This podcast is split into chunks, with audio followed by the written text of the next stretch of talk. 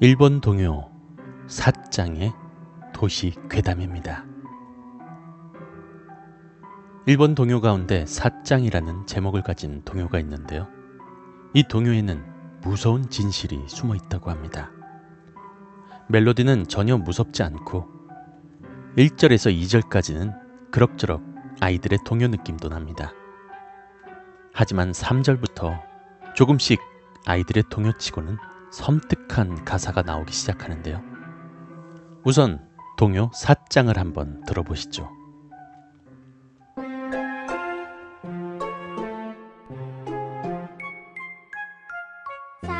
사장와네 사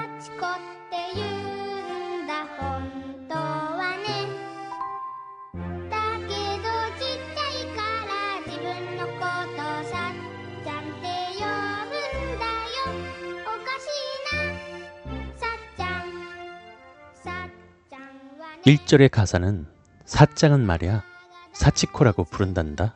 정말이야. 하지만 아직 어려서 자기를 사짱이라고 부른단다. 이상하네, 사짱. 2절 가사입니다. 사짱은 말이야, 바나나를 제일 좋아해. 정말이야. 하지만 아직 어려서 바나나를 반밖에 먹지 못한단다. 불쌍하네, 사짱. 이어서 3절 가사입니다. 사짱은 말이야, 멀리 가버린단다.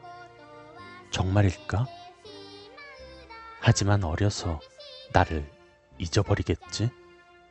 외롭다, 사짱.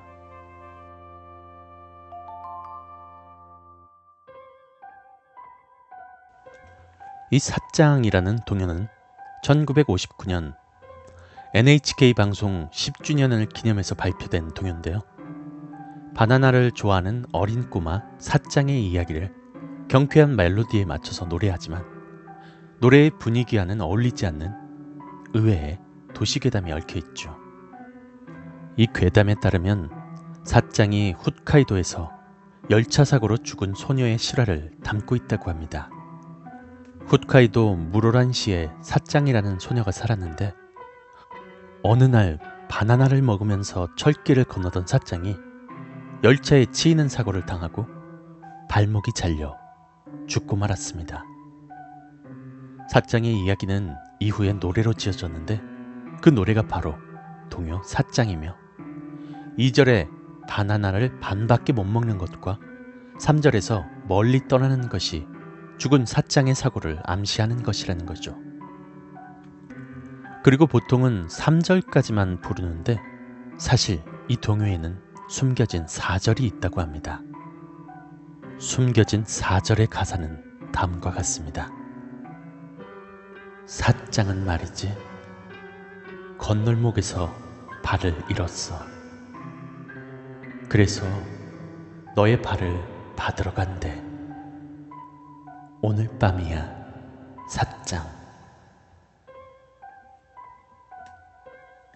그리고 이 노래에 숨겨진 의미를 알아채거나 사절을 부르는 사람에게는 사장이 찾아와 발목을 잡고 저 세상으로 끌고 간다고 합니다. 하지만 머리맡에 바나나를 두고 자면 바나나를 좋아하는 사장이 이 바나나에 정신이 팔려서 목숨을 건질 수 있다고 하네요. 사장의 작곡가인 사타카 히오르는 근처에 살던 소녀를 모델로 노랫말을 지었다고 밝혔지만 사장에 대한 도시 괴담은 지금까지도 전설처럼 널리 퍼져 있다고 합니다.